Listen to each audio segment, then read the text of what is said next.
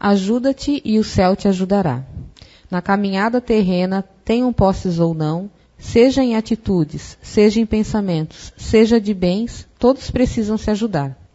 Os que se encontram nos abismos da acomodação e do desânimo precisam da coragem e do esforço próprio. Os que se atormentam sob o peso do imediatismo e da pressa desnecessária precisam das chaves libertadoras da paciência e da fé. Os que trilham nos caminhos temerosos da desconfiança precisam da fé em si e no próximo.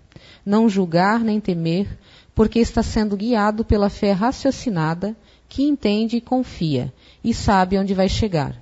E confiar nos desígnios do Altíssimo. Os que vivem presos na autoimagem de si mesmos precisam guiar-se na humildade que não se exalta e apenas silencia.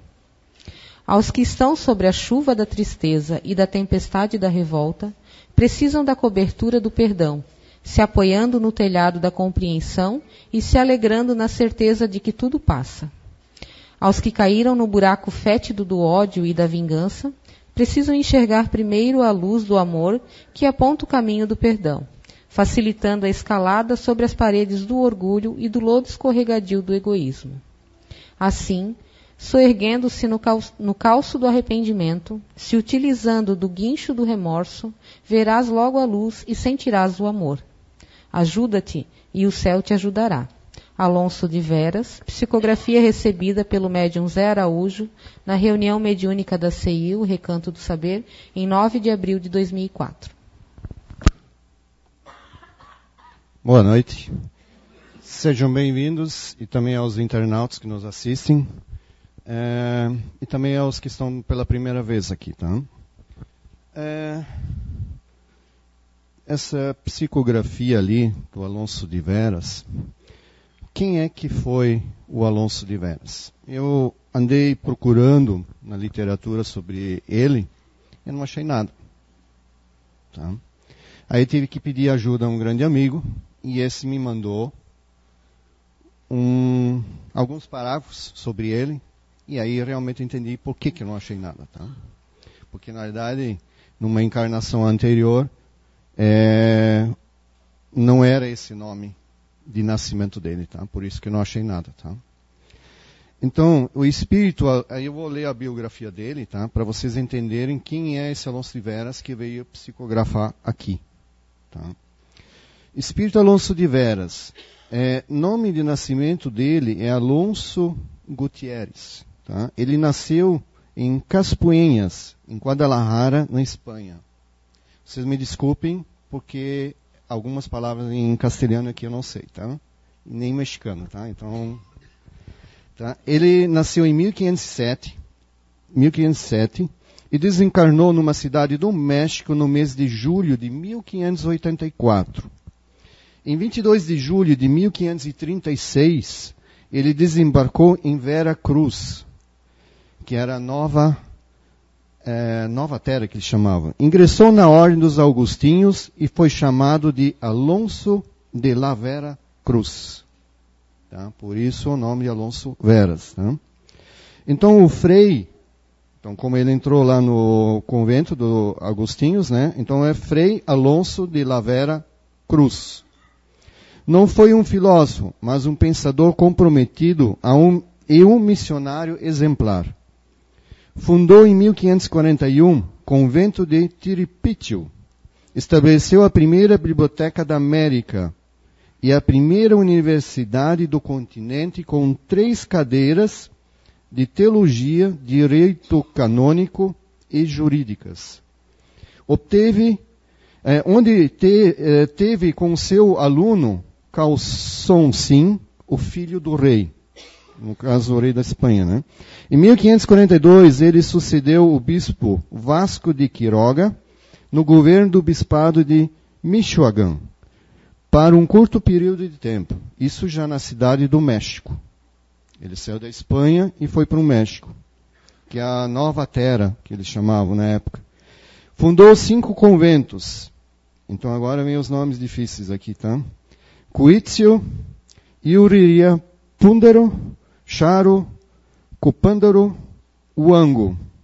E em 1545 foi designado para o convento de Tacámbaro, no México. Em 1553 foi nomeado professor na Real e Pontifícia Universidade de México. Pouco depois foi nomeado mestre em teologia e artes e foi criada sob a sua liderança a cadeira de São a cadeira de Santo Tomás. Ele começou a escrever um tratado sobre filosofia, o primeiro livro da filosofia escrito em latim, sem se descuidar da sua vida religiosa. Ele era frei, né? Em três ocasiões ele atuou como procurador da sua ordem. Ele retornou à Espanha em 1562 para defender as funções e privilégios de ordens religiosas. Ele se tornou conselheiro dos grandes personagens espanhol de seu tempo e designado ao mosteiro de São Felipe, El Real, de Madrid, e de visitante de Nova Castela. Mas seu destino era América. Ele não queria ficar na Espanha, apesar das propostas lisonjeiras do rei. Ele voltou para o Novo Mundo em 1572, onde fundou o Colégio de São Paulo. Escreveu livros, alguns exames de doutorados patrocinados e estavam constantemente preocupado com a evangelização das Filipinas. Entre outros discípulos mais ilustres, inclui Francisco Cervantes de Salazar, escritor e professor universitário. O Frei Esteban de Salazar e Andreas Torderumos, escritores de grande força em suas circunstâncias históricas e geográficas. O Frei Alonso de Veras, dentro do, do campo legal e moral, ele escreveu o livro chamado Domínio Infidelem et Justo Bello, e em seus avisos, o Frei Alonso apontava conselhos aos seus estudantes para conter seu orgulho teológico, para libertar as paixões dos alunos na escola. Úteis talvez no momento dos estudos, mas devastador para uma convivência fraterna humana. Na filosofia mexicana, Frei Alonso teve seu ponto de partida e as sementes de certas características são que são peculiares: sentido concreto da realidade, preocupação social e o pragmatismo moderado. Tá? E, e ele se interessava muito pela juventude. Ele dava aulas e gostava de estudar com os jovens mexicanos. E ele tinha os termos de filosofias, os principais pontos de vista. Como você pode pensar sobre isso? Qual é a relação entre pensar e ser? O que é a natureza? O que é a alma? Então, nessa época, eles já estudavam isso. Tá? E ele escreveu outros livros importantes na área, inclusive do Aristóteles, Física. É, inclusive, ele escreveu um livro. É, que interagiu com uma língua chamada Tarasca, que eram os índios nativos na época daquela cidade que ele morava, para ele conseguir doutrinar eles e, e tornar eles cristãos na época, tá? e passar todos os conhecimentos para eles. Tá? Bom, isso é o Alonso de Veras, este que escreveu essa psicografia aqui. E ele faz um alerta muito importante, que é ajuda-te e o céu irá te ajudar. Tá? Mas como isso acontece?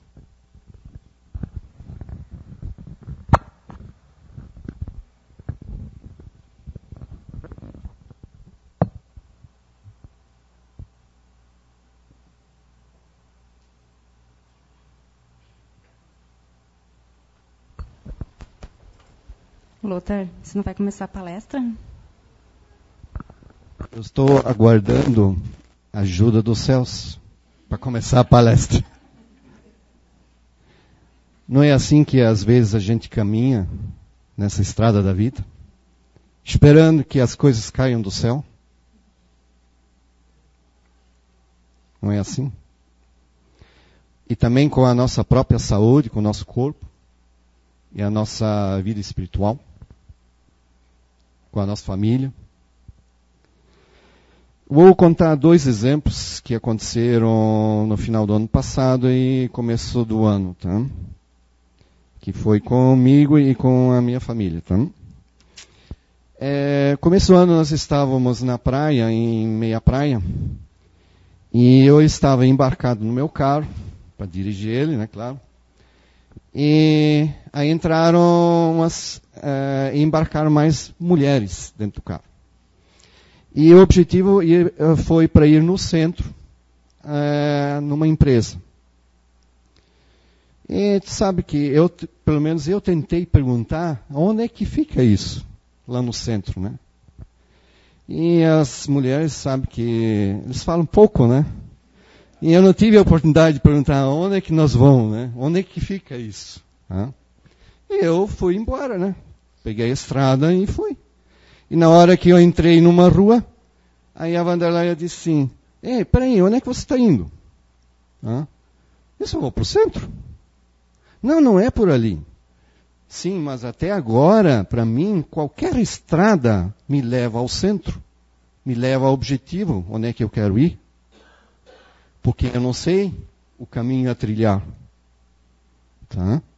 Então, eu, o que, que eu vou conseguir fazer é seguir o caminho com fé. E o céu te ajudará nesse caminho. Sim. Às vezes ele manda assim, ó, pergunta para alguém também, né? Não é, não, pergunta para alguém, como é que eu chego lá? Hã? E claro, né, depois aí conseguimos chegar lá, né? Tudo. E assim a gente faz nessa vida, caminhando em diversas direções, e a gente sabe onde é que tem que seguir. Dentro do livro dos Espíritas, nós temos duas leis importantes, que é a lei do trabalho e a lei do progresso. Tá? Que a lei do trabalho faz com que a gente progrida, aprimora todas as coisas do teu dia a dia. Tá?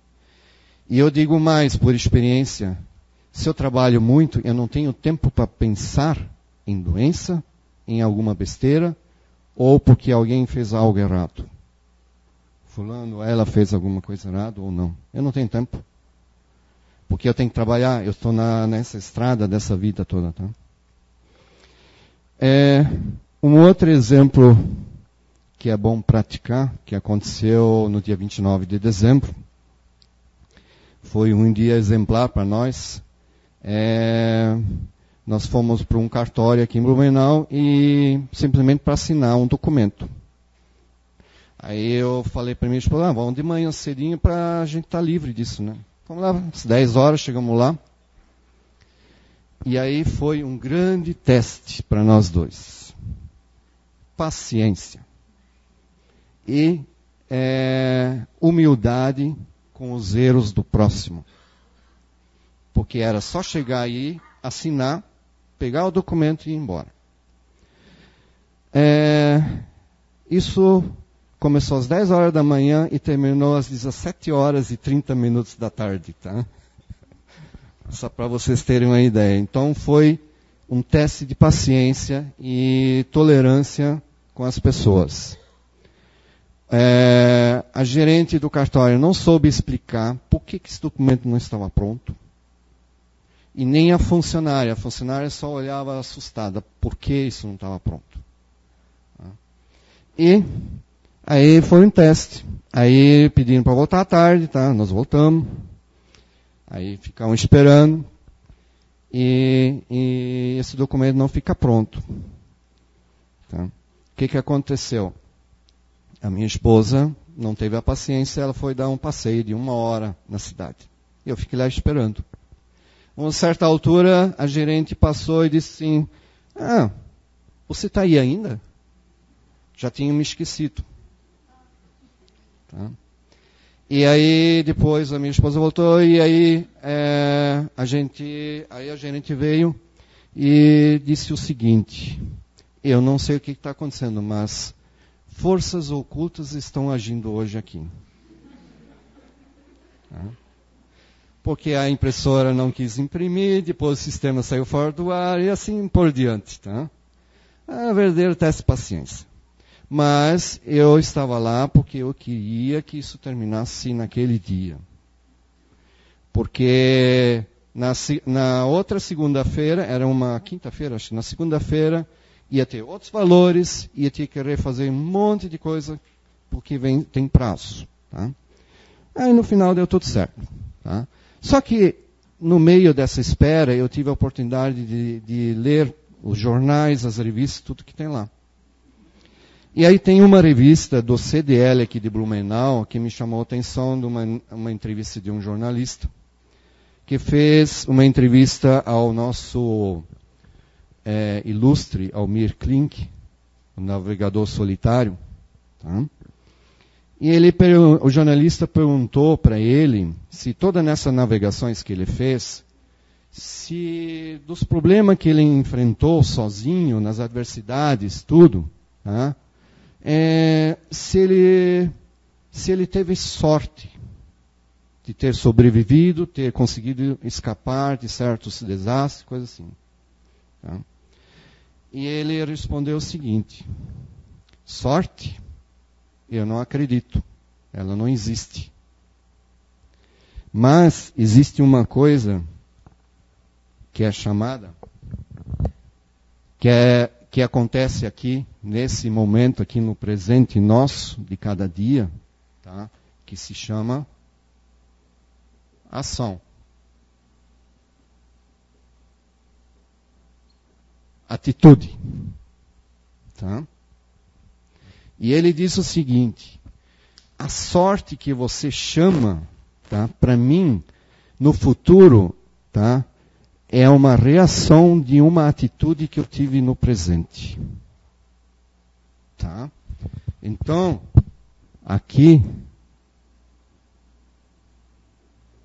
a reação. Tá?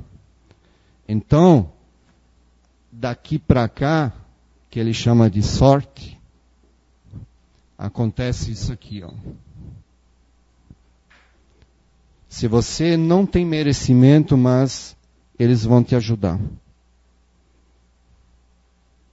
Tá? Tem muitos casos. Agora vamos levar isso ao lado das, da, das doenças que a gente enfrenta. Porque eu participo aqui do tratamento segunda-feira, então a gente vê muitos problemas. Tá? E dos quais, tá? muitos é isso aqui. A atitude de hoje. E aí tem uma outra chamada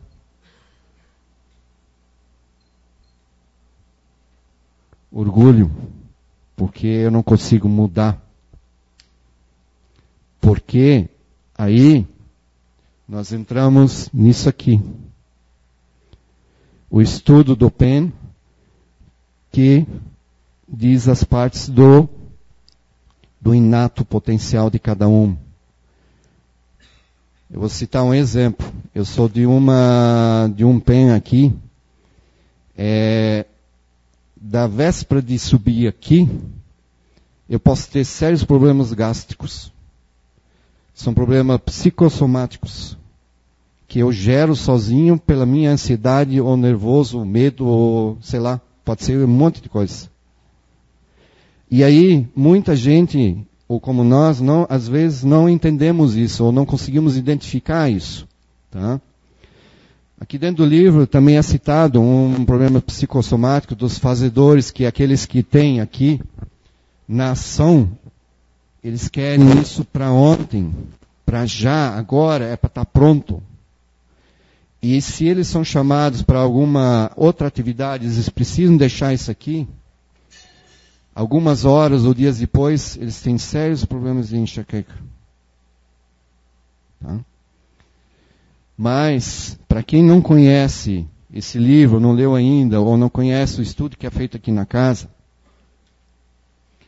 aí, ou não acredita nisso, tá? Aí eu estava assistindo ontem é, aquele programa que na Record, é, você e o doutor, a jornalista apresentou um médico e veio trazer novos medicamentos, uh, novos instrumentos. Então ele trouxe um aparelho para quem tem muita enxaqueca. Você coloca, parece um boné e tem uma parte metal aqui na frente que alivia. Tá? Tudo bem, ele vai tirar essa dor dessa enxaqueca.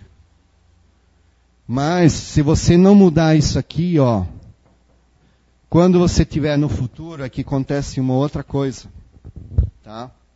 Acontece o seguinte, tá? É, a reação, ela passa a ser, aqui passa a ser o passado,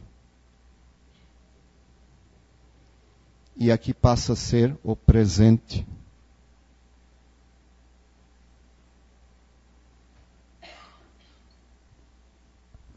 Então, o que você fez aqui, no futuro é o teu presente, e, é, e o que você fez já é o teu passado. Então aqui tu vai colher os frutos. Aqui a gente colhe. Então, tem muita coisa que a gente nessa, nessa estrada dessa vida que a gente tem que é, cuidar onde a gente anda e cuidar e pedir socorro, pedir ajuda e principalmente estudar, estudar para se entender também. E para a gente começar isso, é, tem um livro bem interessante chamado O que é o Espiritismo. É um livrinho pequenininho, cento e poucas páginas. E ele tem uma, no primeiro capítulo, ele tem uma, uma pequena pergunta que o, que o, o, o crítico, tá? aquele que critica, aquele livro, se vocês lerem, tá? É, vocês vão conseguir entender aquelas pessoas é, que combatem pela religião, o espiritismo, ou combatem outras religiões contra diversos fatores. É, os críticos que criticam, quer dizer, eles criticam tudo, não aceitam quase nada. E tem os céticos, tá? mesmo vendo fenômenos ainda não acredito. Tá? E depois ele dá bastante, é, é, tem sugestões de como conviver com tudo isso, tá? Como lidar com tudo isso. Então esse crítico, tá? Ele faz uma pergunta para o Allan Kardec e o Allan Kardec diz, é, responde para ele porque ele gostaria de ter provas, fenômenos sobre o espiritismo. E aí ele diz o seguinte: enquanto que a vossa é, desde o instante, o Senhor, que vossa razão se recusa a admitir o que nós consideramos fatos comprovados, é que vós a crede superior à de todas as pessoas que não compartilham de vossa opinião. Enquanto que isso aqui faz com que a gente não aceite as coisas. Aí, a gente vê muitos hospitais cheios com problemas, pessoas com problema de câncer, com diversas doenças, tá? Porque elas não se entendem ou não aceitam certas coisas. Tá? Como a palestra da quarta-feira passada, a Bia, ela evidenciou aqui o, o, o câncer de uma moça, tá? das passagens. Aí hoje eu trago mais um exemplo é, de uma moça que ela é muito inteligente. É uma moça que tu pode ficar horas conversando sobre diversos assuntos, mas você também tem que conhecer, porque senão ela não conversa. Tá? E ela já foi alertada diversas vezes por médicos é, outras pessoas que já passaram por esse problema, que ela deveria mudar a alimentação dela. Tá? Ela está acima do seu peso normal. Então, muitas vezes, aí a gente faz isso aqui, e aí, no caso, ontem ela começou a colher, fazer a colheita dela, ontem. Ela foi para uma mesa de cirurgia. Tirar a vesícula. E o médico disse simplesmente para ela, agora você vai ter que mudar a tua alimentação. Ela gostava de comer um monte de pizza, x-salada, batata frita, tudo que é fast food. Não vai mais poder comer nem refrigerante. Agora, eu tenho certeza de que agora ela vai se melhorar. Ela vai buscar outras fontes de inteligência, de buscar conhecimentos. E não só na alimentação, que era uma saída de não enfrentar talvez os problemas dela. Tá? Então assim nós temos outros exemplos que podem estar escritos aí com muita veracidade, né? Eu estava assistindo uma palestra anteontem é, sobre o estudo do livro dos Espíritas. O livro dos Espíritas. E, e eles estavam contestando, dialogando é, sobre cada questões. Tá? E aí teve uma, uma mulher que estava participando desse grupo, ela se perguntava mentalmente, tá? a vida já é tão sofrida, tá? A gente passa por tantos desafios, muitas pessoas com, é, com muitas doenças, tá? É, após o desencarne, é justo ela irem ou dar uma passada no umbral, como mostra o filme Nosso Lar? Passar lá? E ela se ficou perguntando isso o dia todo. Só que essa menina, ela também participa, participa da mesa mediúnica. E à noite é, o benfeitor dela respondeu para ela, tá? Ele disse o seguinte para ela: que é isso mesmo que a região espiritual representa a nossa região íntima, nossa morada íntima. Aqui na Terra ainda estamos vinculados ao sofrimento, alimentando o sofrimento ou escravo do sofrimento, sem perspectivas de mudança, qual tendência nossa de ir encontrar após o desencarne? Então, eles mostram que é um desejo íntimo nosso. Porque às vezes a gente mostra para as outras pessoas que está bem, mas por dentro a gente se corói. Ou procura fontes alternativas, soluções alternativas de se melhorar. E muitas pessoas até passam aqui nessa vida, encarnado, já essas situações. Como a Bia falou, que essa, meni, essa, essa mulher, por que, que algumas coisas é tão difícil ela conseguir na vida e para as outras é tão fácil fazer a mesma coisa. Porque existe um freio espiritual ali. Porque ela tem que reconhecer o valor disso. Que seria a mesma coisa assim, ó, final do ano passado, teve a, a Mega Sena acumulada. A maioria deve ter jogado. E qual é a intenção de se ganhar? Ah, eu vou ganhar, o meu anjo da guarda vai me ajudar a ganhar. Mas o que, que eu vou fazer com esse dinheiro todo? Eu tenho merecimento? Será que eu vou saber administrar? Assim também com outras coisas, com a nossa saúde também. Ah? Hoje, aqui nesse livro aqui, Você é a Cura, tá? ele mostra um outro paradigma aqui. Hoje, todos os médicos tratam a doença. Tá? E tem um lugar aqui que diz que os médicos eles tratam todos os fenômenos que acontecem que a doença se manifesta. E a causa? E deixam para a natureza resolver sozinho isso. Tá? Porque enquanto que isso acontece, tem muita gente ganhando dinheiro. Principalmente os laboratórios. Por isso, eles fazem cada vez mais remédios. Mas aqui se diz uma outra coisa interessante. É, por que, que não tratar a saúde?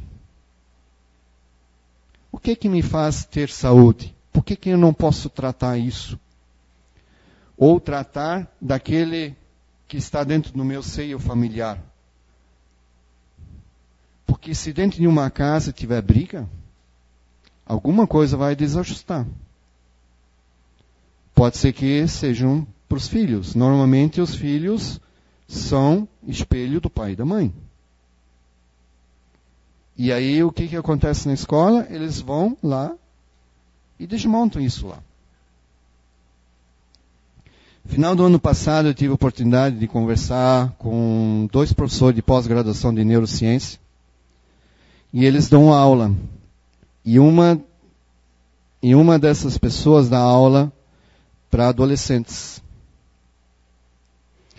E uma das coisas que ela falou é que tinha um menino que de vez em quando aparecia na escola todo quieto, parecia todo dopado.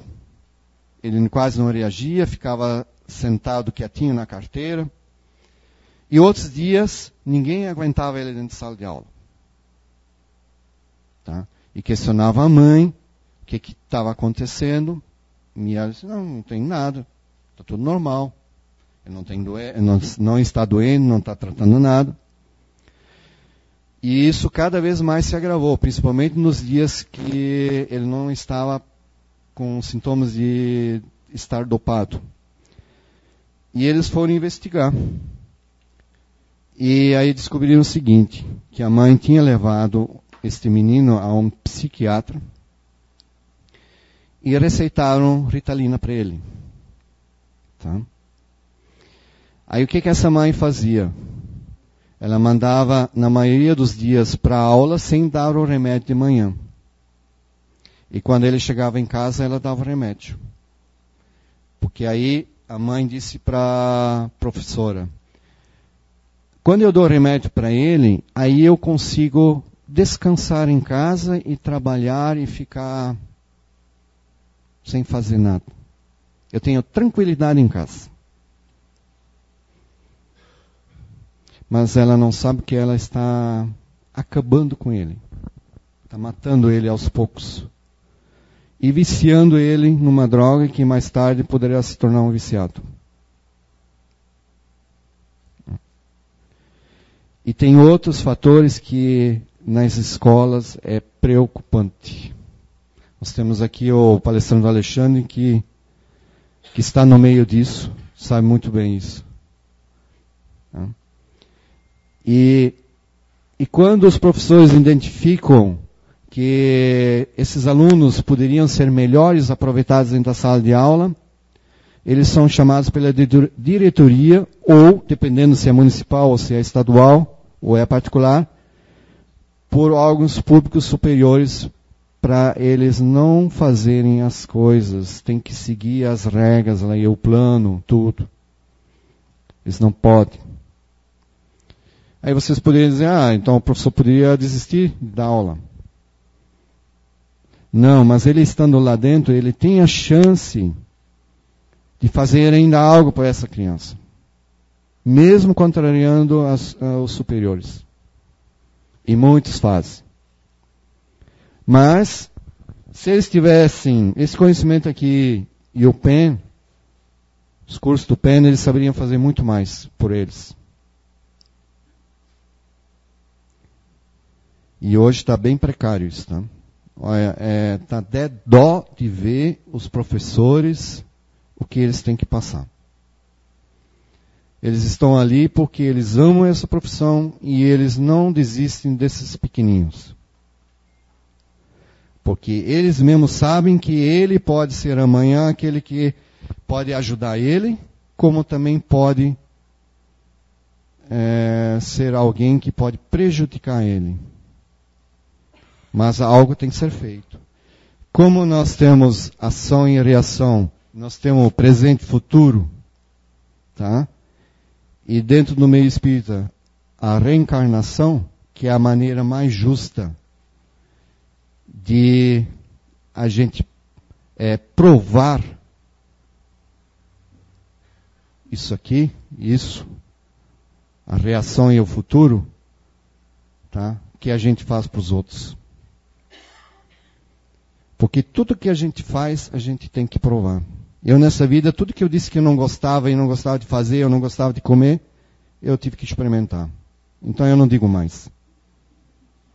Eu vou experimentar. Eu vou me aventurar em fazer. E assim a gente tem, é, naqueles dias que a gente pega isso aqui, ou a gente sai da linha, aí eu aconselho a vocês, a, se vocês procurarem no Google, tá, sobre é, um cientista chamado George Ivanovich Gurdjieff. Ali ele tem é, vocês podem escrever assim, 83 conselhos de Gurdjieff à sua filha. São 83 conselhos que ele deu para a filha dele. Para ela viver harmoniosamente com ela e com o próximo. É fabuloso que tem lá. E tem coisas assim, meu, isso aqui é comum no dia a dia, a gente nem percebe. Tá?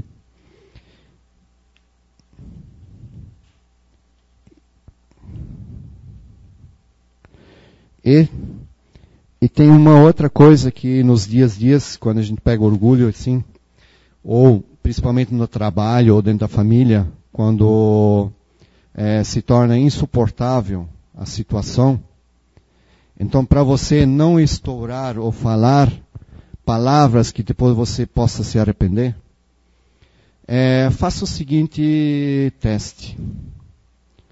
Primeiro, tente se colocar no lugar desse que você quer xingar. Tá? Se conseguir, vai ser ótimo. Se não conseguir, então, em vez de xingar ele, fala cinco qualidades dele. Tá?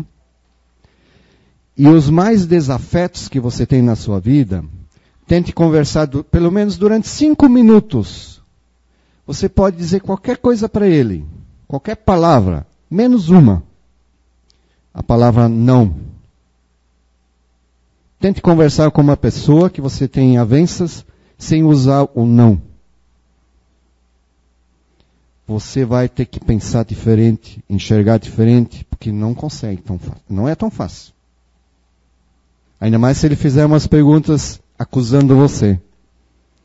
A primeira resposta é não.